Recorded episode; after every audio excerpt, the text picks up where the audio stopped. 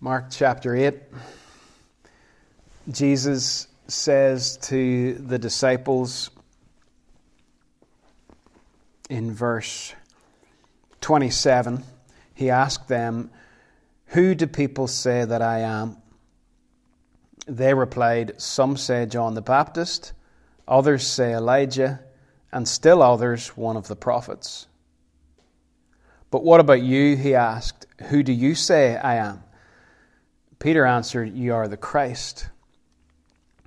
And Jesus warned them not to tell anyone about him. So Jesus goes to the disciples and he first of all asks them, Who do people say that I am? And then he, he focuses in a little bit closer and he says, Who do you say that I am? I want to start a, a new series this morning for, I'm not sure how long, um, might be five weeks, might be six weeks. But the first message that, that we brought here at the start of lockdown was from Revelation chapter 1. And in Revelation 1, Jesus commands his people to not be afraid. And the reason that they should not be afraid is that they should look at him. He is the one who has conquered death and the grave. He holds the keys. He's the beginning and the end. And the great challenge, the great invitation of Revelation 1 is look at me and do not be afraid. And we want to continue that theme of looking at Jesus because I feel at this time more than any other in, in my life, in my ministry, in the ministry of this church, that we need to be drawing people to Jesus and we need to be presenting Jesus to people so that they know who he is. And who is this guy? Who is this Jesus then? That, that for those of you that have been tuning in for the last few weeks, who maybe haven't, you know, frequented church an awful lot lately, um, and you hear me rattling on about this guy Jesus a lot in a slightly obsessive manner. Who is he? Uh, he is the subject of more songs, more art, and more books than anyone else. He is the most influential person in history. Now, that cannot be argued with. Jesus is the most influential person to have ever lived. In fact, history is divided by his life. We talk about before Christ, BC, and Anno Domini, after or in the year of our Lord, AD.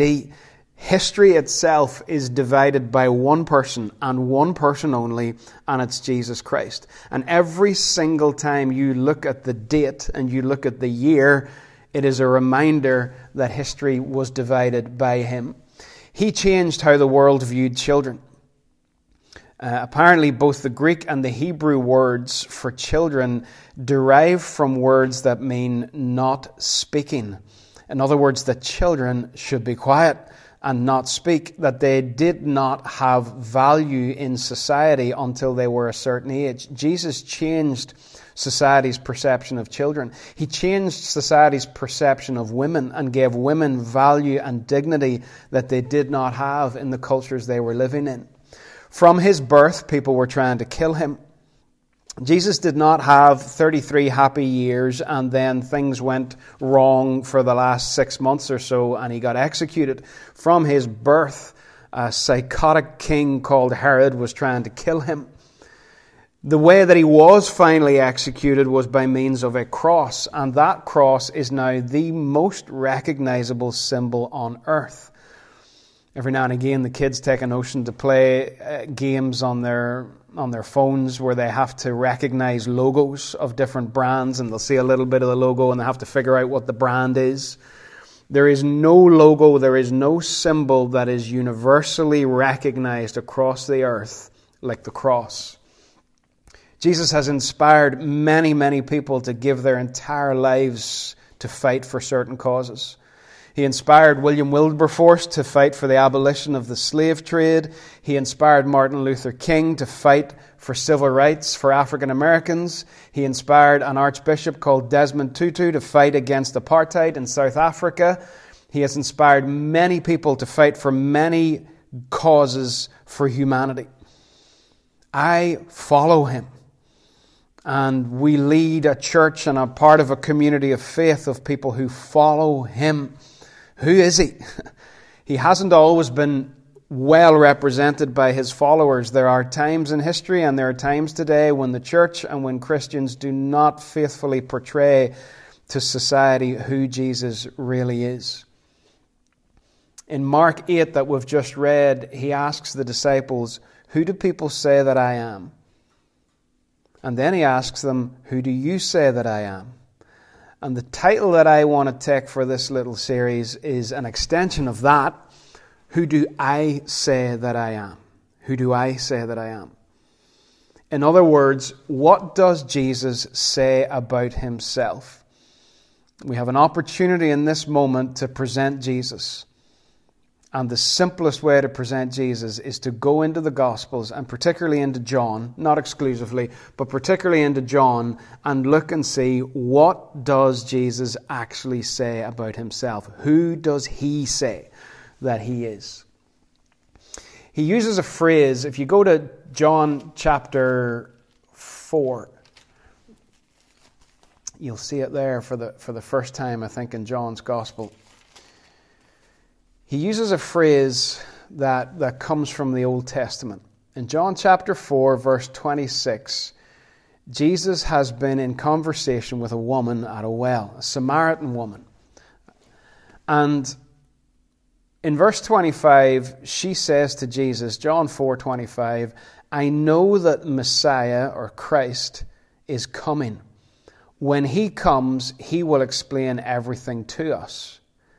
Then Jesus declared, I who speak to you am He. That's a really awkward phrase. Even in English, it's really, really awkward. It's even more awkward in the original language. Jesus basically says to the woman, I, speaking to you, am.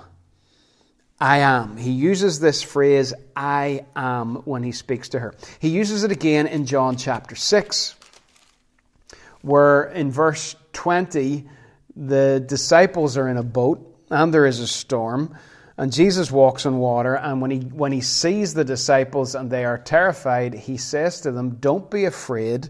Now, again, my, my Bible says, It is I, don't be afraid.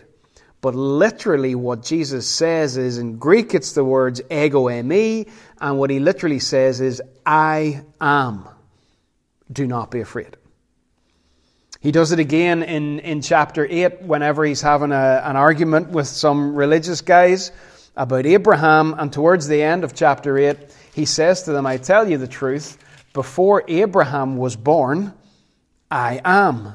Again, he uses this slightly awkward phrase that doesn't seem to make a lot of sense. Before Abraham was born, I am. What does he mean? Why does he say that? Um, if you go back to, to Exodus, don't bother going back to it now, but in Exodus chapter 3, Moses has an encounter with God at a burning bush.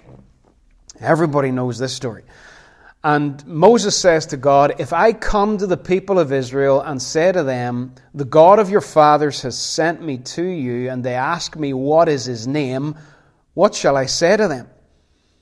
God said to Moses, I am who I am and he said, Say to this people of Israel, I am has sent me to you. So God declares his name to Moses. When Moses says, Give me a name, give me something that I can bring to the people, the name that God gives him is this name, I am. In Hebrew, it's Yahweh and it is a word that was so precious and a name that was so precious that many Jews didn't even say it because they did not want to break the third commandment. This word, Yahweh, I am. And every time Jesus uses that phrase, so when he walks on the water and he says to the disciples, Do not be afraid, I am, he's telling them, Don't be afraid because I am God. The presence of God is here. When he talks to the woman at the well and he says, I am, he is declaring to her that she is not just talking to another man at a well, she is encountering God. Whenever he says to the religious guys in John 8, before Abraham was, I am, he's declaring that he predates Abraham, that he existed before Abraham. In fact, he has always existed because he is God in the flesh. And that's why at the end of John 8, the religious guys are so ticked off with him for saying this that they start picking up stones to stone him. I am. These words, when Jesus speaks these words, it carries tremendous weight. He's not just a prophet. He's not just a miracle worker. He's not just a wise man or a great teacher. He is declaring that he is God in the midst of people. Now, in John 6, Jesus puts a, uh, something at the end of the I am phrase. He does this several times in John's Gospel. Some, some people see seven times, some people see eight. Uh, but he, he does this where he declares himself to be something. One of the most famous ones is in John 10. We'll get there. I am the Good Shepherd. That'll come up sometime in the next few weeks. But in, in this passage today, in John 6, I want to read from verse 25 to verse 40. And in the middle of it, we'll see one of the things that Jesus says about himself. Remember, the whole point of the message and the point of this little series is to say to you, invite you to look at Jesus and say, This is what Jesus says about himself. It's not what I say about him. It's not what I read in a book about him. It is not any other human thoughts about him. This is what Jesus actually declares about himself. Verse 25 of John 6, reading to verse 40.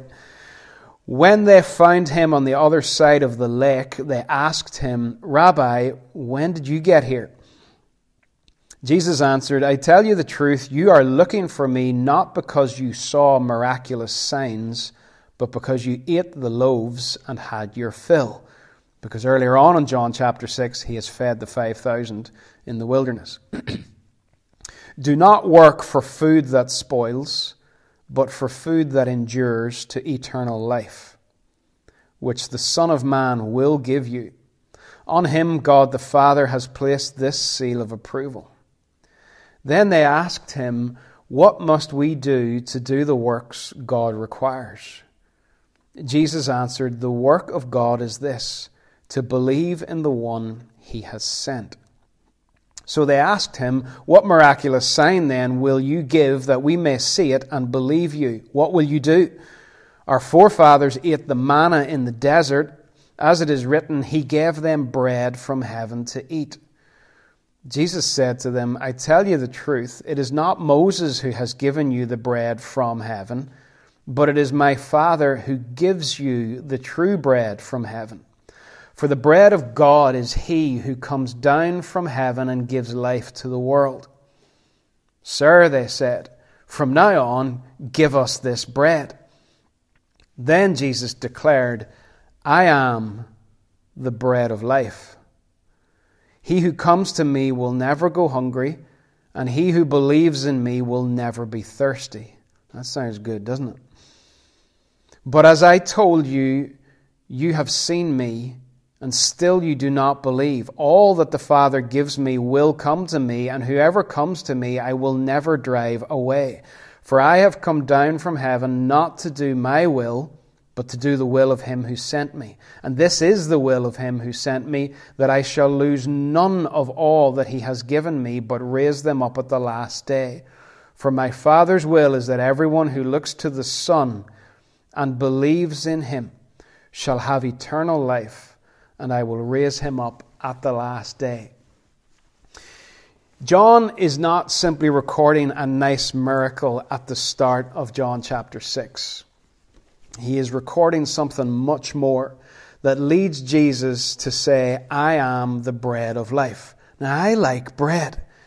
I like fresh bread. I don't like bread out of the supermarket that, that just looks like bread and feels like bread, but really mm, debatable whether it's bread or not. I love fresh bread. There's been a lot of bread baked in our house during lockdown. We have a bread maker. Thank you, Lord. It is a wonderful thing. We, um, we've made bread every single day. Uh, and pretty much everybody's had a go at making bread. Linda's made it, I've made it, the kids have made it. Um, there's a lot of bread being made, and the smell of fresh bread is a lovely thing. When you walk into a house and you can smell freshly baked bread, it's a very welcoming smell.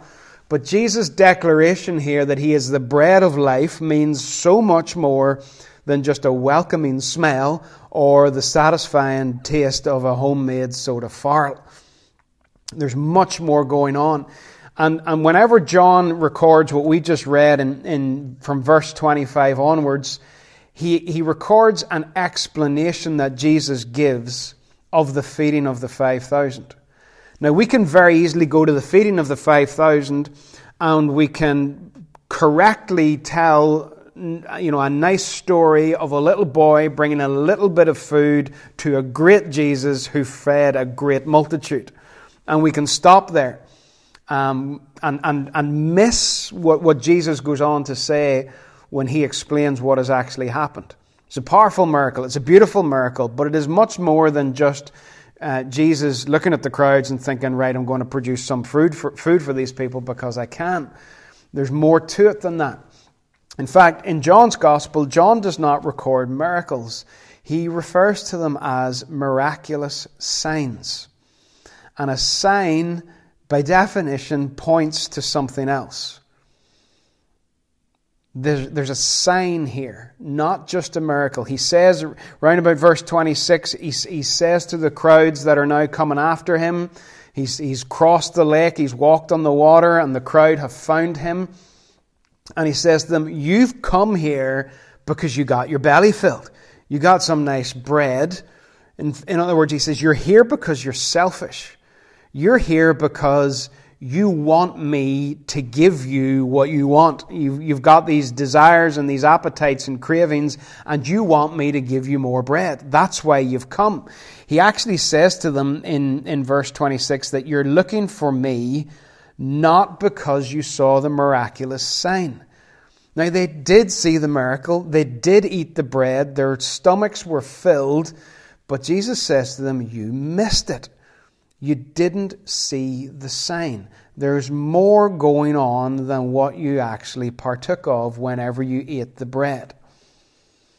And he, he, the, the key to understanding the whole chapter is actually verse 4. John, before he talks about the feeding of the 5,000, before he talks about walking on water, and before he goes into this discussion of the bread of life, John says in verse 4 the Jewish Passover feast was near. Now, I'm pretty sure I told you last week that what John does in his gospel is he presents Jesus against the background of the feasts of Israel. So you will read in John's Gospel about several Passover feasts. You will read about the Feast of Tabernacles. You'll read about the Feast of Dedication. John loves to pitch Jesus against the background of these feasts. And what they did at the feasts was a bit like ourselves when we have a feast at Easter or at Christmas. We look back to what God did in the past and we celebrate it. So at Passover time, what these people, were thinking about and, and what had been going on in their lives for the past few days and what was coming up at the Passover was remembering what God did during the Exodus. What did he, what did he do during the Exodus? He, he fed the multitude in the wilderness. So they got manna every day. This manna, this bread came from heaven in the wilderness to feed the people. And at Passover time, that's one of the things that God's people then look back to and celebrate whenever He provided bread, manna in the wilderness. And it is no coincidence at all that in John chapter 6, Jesus provides bread in the wilderness at Passover time. It's not a fluke, it's, it's, it's designed to show Him as being the fulfillment of the Passover. Now, according to a guy called Gary Burge, uh, the Jewish people were fascinated by the miracle of the manna at the time of the Exodus. And the way they understood it was they, they pictured in heaven a storehouse or a treasury filled with manna. Big, massive barns in heaven filled with this, this bread. And they saw that that storehouse excuse me, had been opened at the time of the Exodus. And the Israelites had been fed with bread from heaven. And they looked back and they celebrated that. But at Passover time, they also looked forward to the future. And they had this hope and this belief that at some stage in the future, when the Messiah comes, the storehouse of bread in heaven will open up once again and the bread will come down from heaven. In fact, one Jewish uh, commentary on Exodus 16 says, As the first Redeemer, Moses caused manna to descend, so a latter Redeemer will cause manna to descend. So at Passover time, they're looking back to when the bread came from heaven, and they're looking forward to a promise and a hope that bread will come from heaven again. Another thing that happened at Passover time was that God parted the Red Sea. so there's absolutely no coincidence that in John 6 you're seeing Jesus showing his complete power and control over a chaotic sea by getting up and walking on it. Right? These things are not just haphazard chucked together. It's all carefully crafted. Feeding the multitude in the wilderness, power over the waters. This is Passover stuff. This is Exodus stuff. And what Jesus is doing here and what John is doing is he's telling you that Jesus is about the business of new exodus. Last week we talked about new creation. How Jesus' death and resurrection in particular were put against the background of Genesis to let us see that Jesus is doing a work of new creation. But throughout John and throughout all the Gospels, there's also the background of Exodus and things that happened to Israel during the Exodus because Jesus is carrying out a new Exodus. He's doing a new creation, he's also doing a new Exodus. and he says to them in verse 26, You're missing it. You thought the miracle was pretty nifty. You saw the bread being multiplied. You were satisfied with nice, fresh bread in your bellies and you went away happy and you've come back for more, but you've missed the sign. And the sign is that I'm doing the work of new Exodus. Just a little tip again, if you want to understand Jesus in the Gospels, you should read Genesis 1 to 3 at least, and the first half of Exodus. Genesis 1 to 3 talks about creation, and it's all over the place in the Gospels. Jesus is doing new creation. Exodus, the first half, all over the Gospels, Jesus is doing a new Exodus work, and you will see similar things taking place. So, after Jesus has said to them that you missed the sign, he says in verse 27 Don't work for food that spoils, but for food that endures to eternal life. And in verse 28, as soon as religious people hear the word work, they're onto it in a moment. And they say to him, What must we do? To do the works that God requires. The human race is infected with pride. One of the things that is absolutely fundamental to the character of Satan is pride. He rebelled against God due to pride. And the human race is filled with pride. And we want to earn favor with God.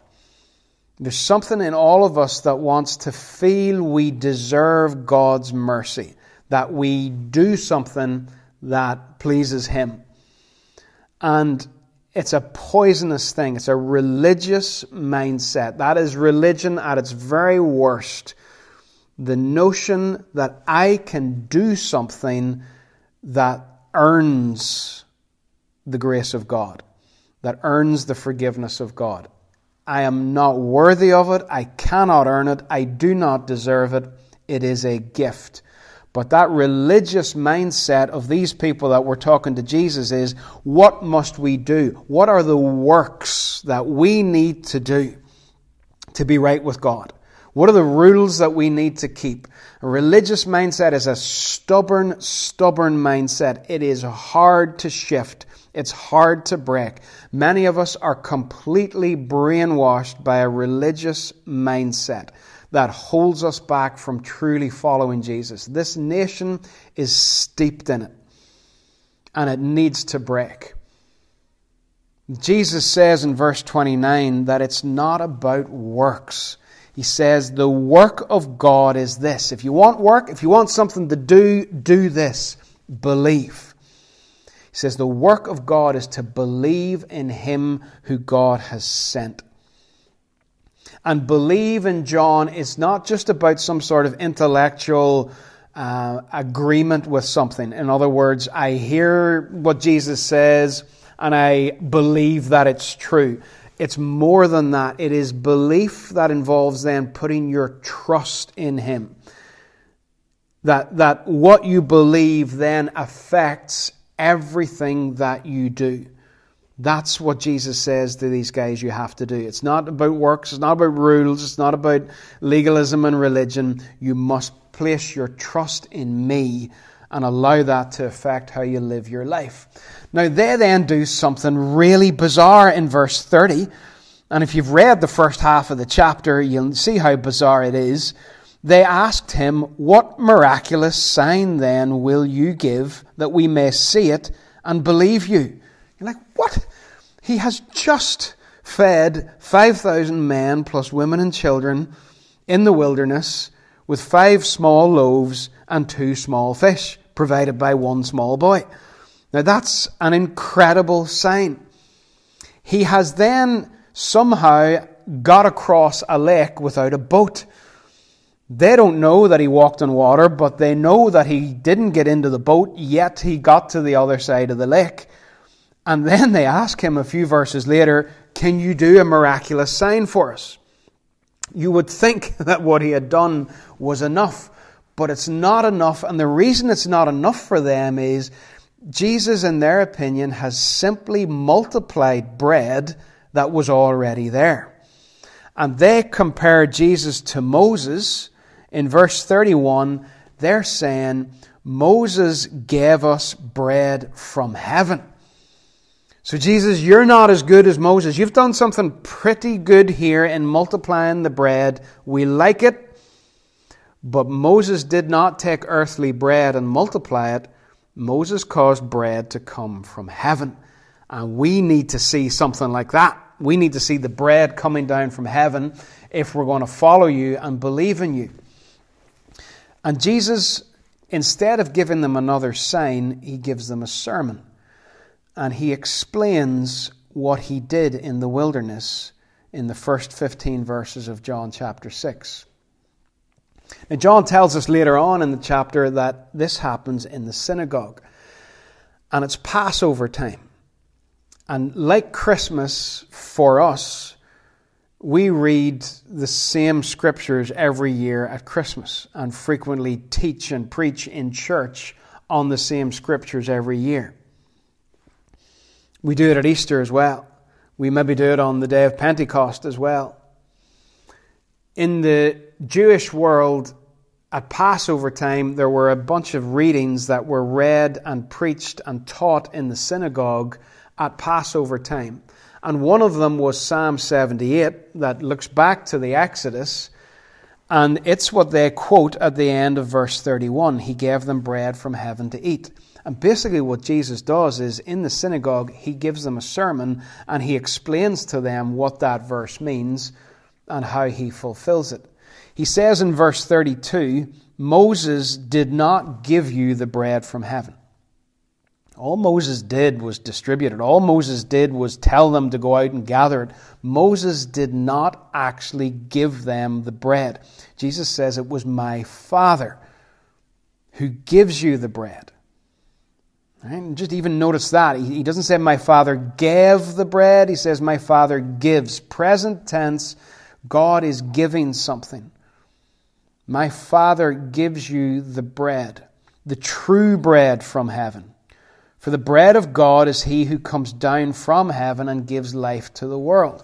Now they like what they hear. And they, they, in verse 34, they're egging him on.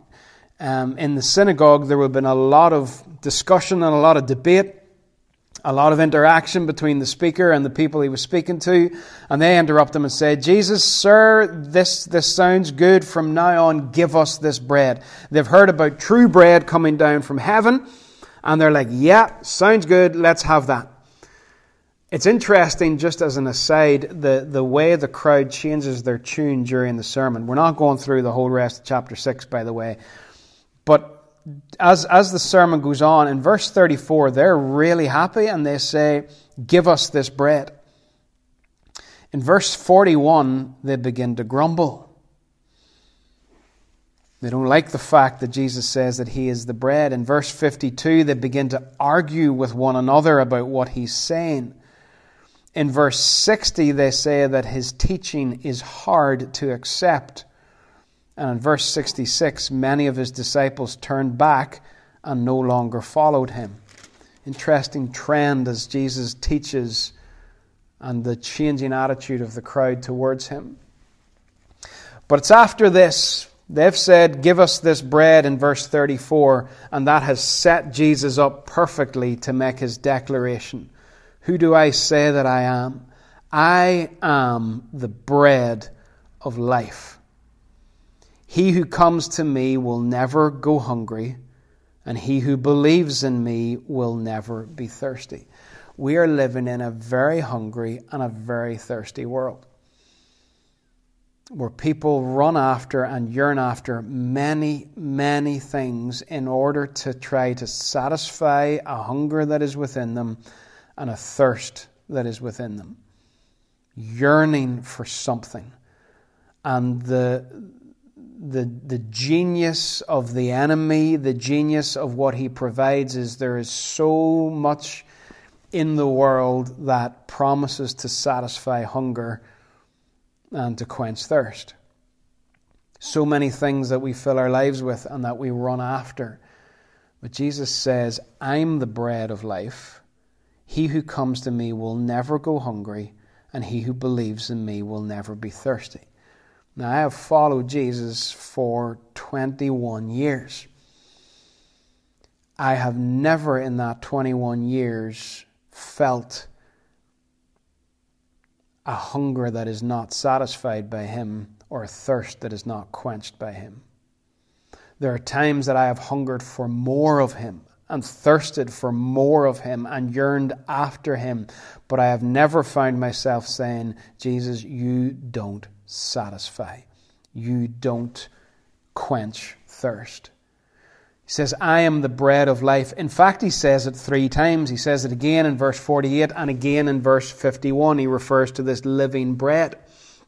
So let's just take a few minutes as we, as we draw towards a close to, to look at this I am the bread of life and see if we can figure out what Jesus actually means, what he wants us to see about him. Why bread?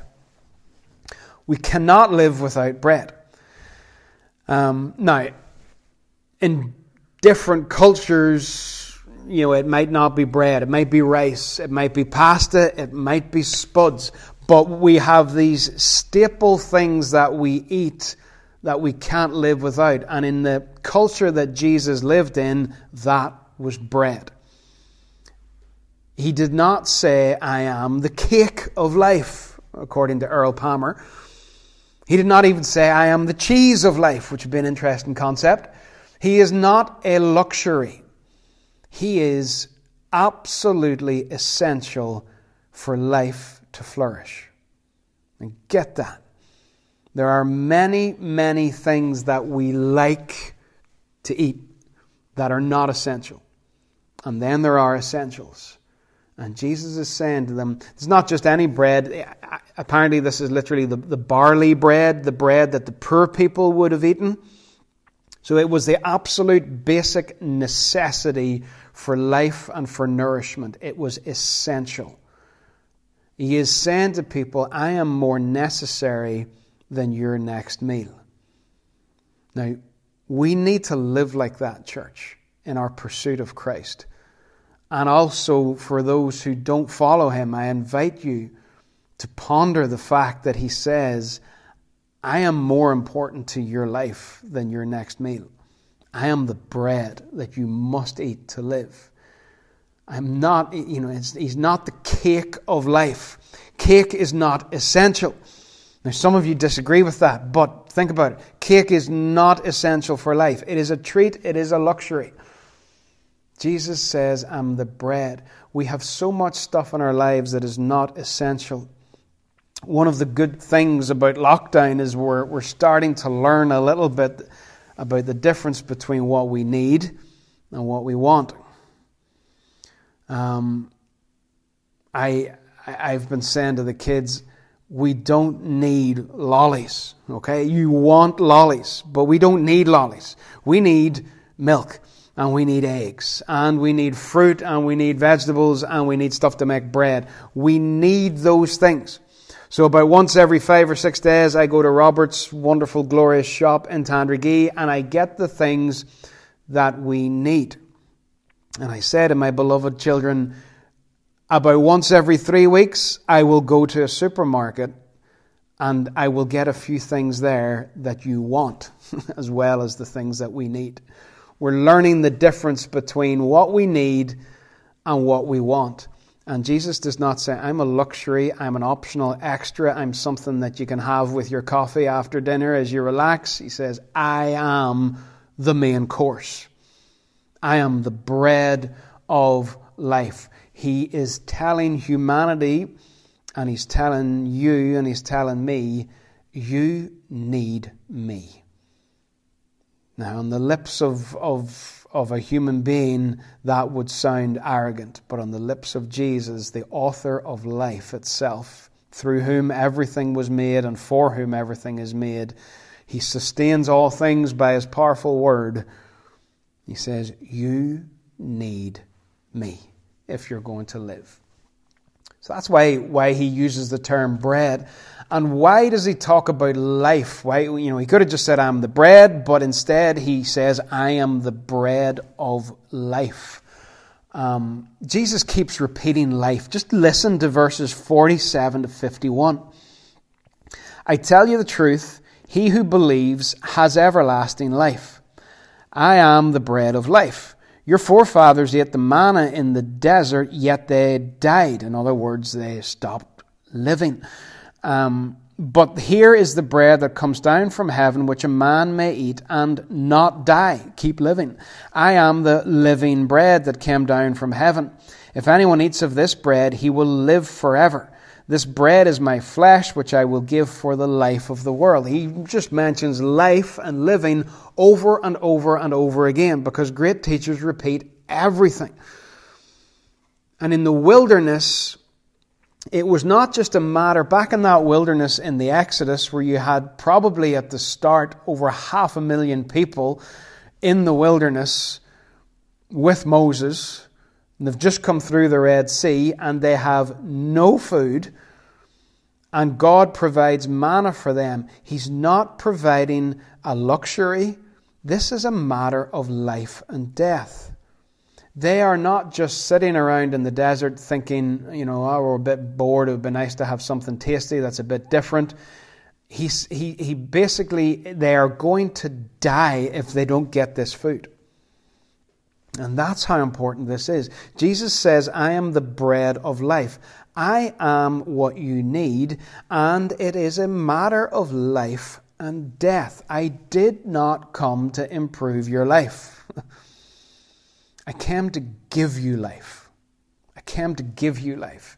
Jesus is not just, it's not that he just comes to satisfy our longings. That was the mistake the crowd made after he fed the multitude in the wilderness. They thought to themselves, oh, this guy produces bread by the bucket load. We'll follow him and we'll get bread and our longings and our appetites and cravings will be satisfied. He does not just come to satisfy our longings. He comes to give us life because we're dead without him.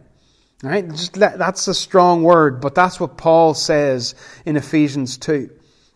He says, We were dead in our sins, but because of his great love for us, God, who is rich in mercy, made us alive with Christ, even when we were dead in transgressions. It is by grace you have been saved. We were dead. And you might respond and say, Well, I'm not dead. Look at me. I'm breathing and my heart is beating and I can move around and I am obviously alive. But I want you to know that if you're outside of Christ, the Word of God says you are spiritually dead in sin. Maybe come, you maybe come back and say, "Well, I'm not a bad spud. I've never killed anyone. I've never committed adultery. I've never, I've never, you know, caused any huge crime or huge hurt." Doesn't matter. Jesus says you're dead in your sins. There is a part of you, you are a spiritual being. You have a spirit and you have the potential to receive the life of God's Holy Spirit and to become fully alive, restored back into the image of God, the way He designed you to live in fellowship with Him. And unless that has happened, the Bible says you're dead.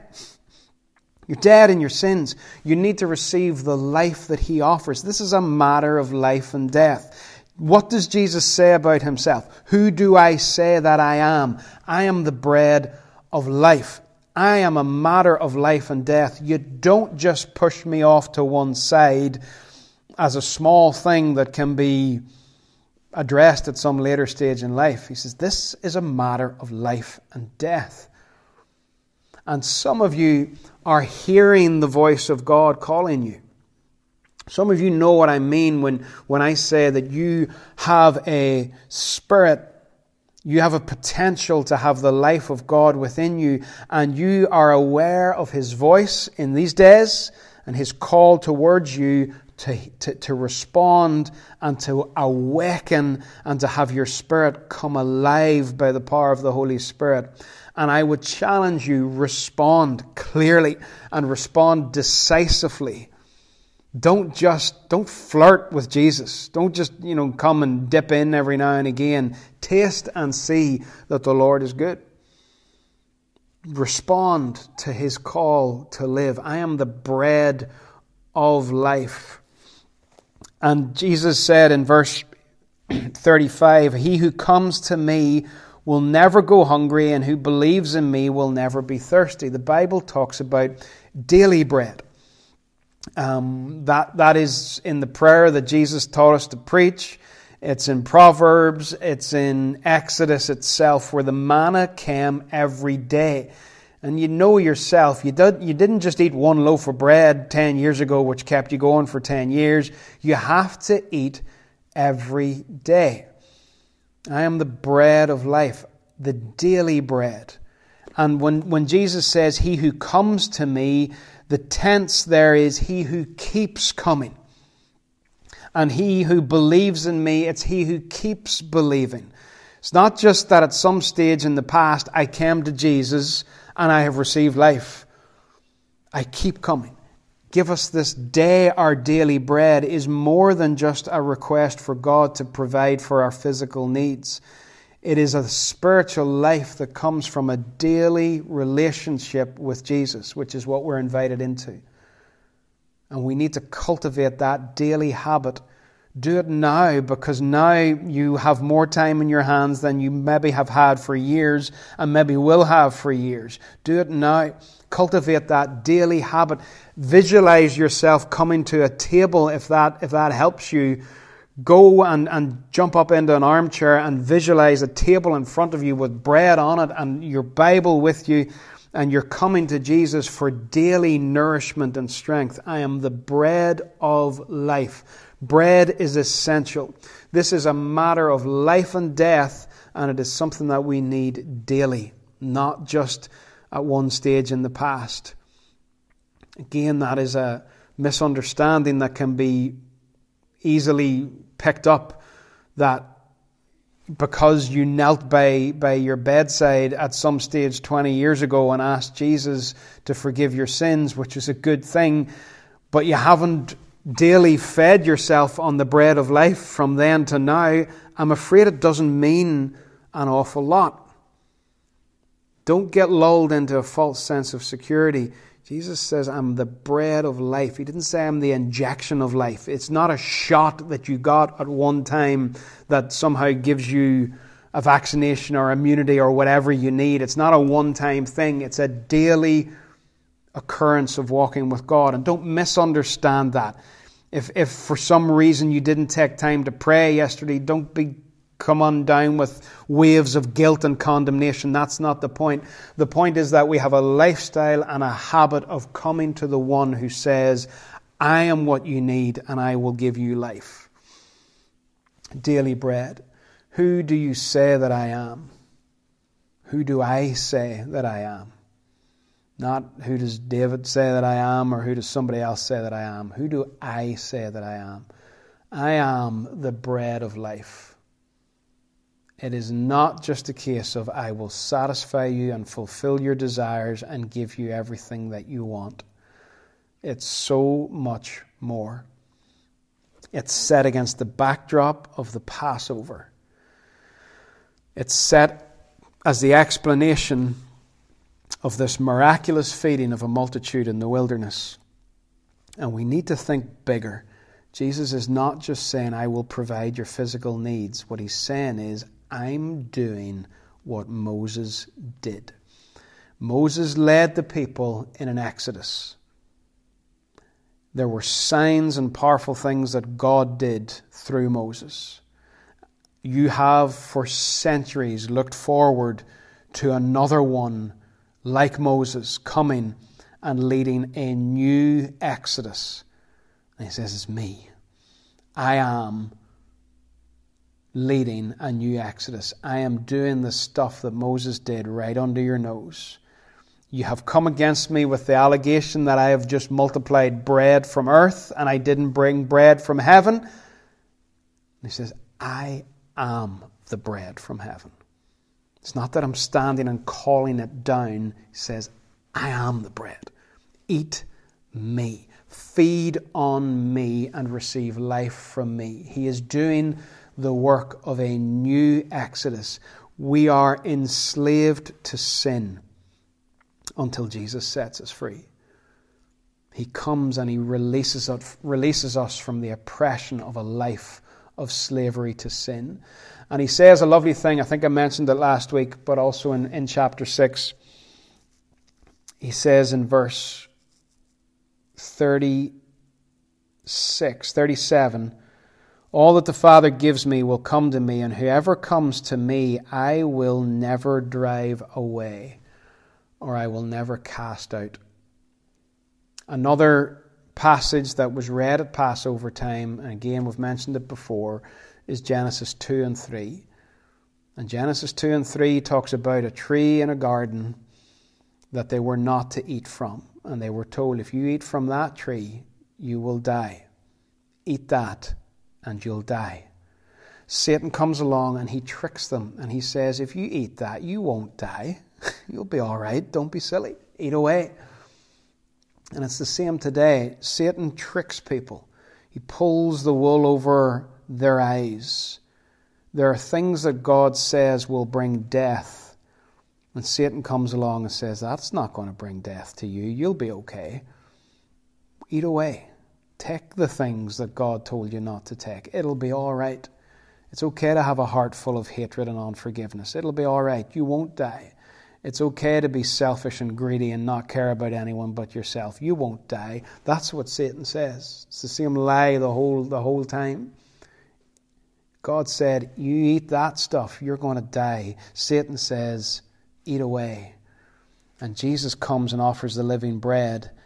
And he says in verse 40,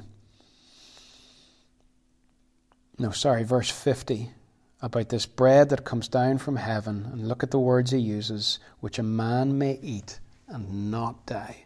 There was a tree in the garden called the tree of knowledge of good and evil. Eat from that, and you'll die.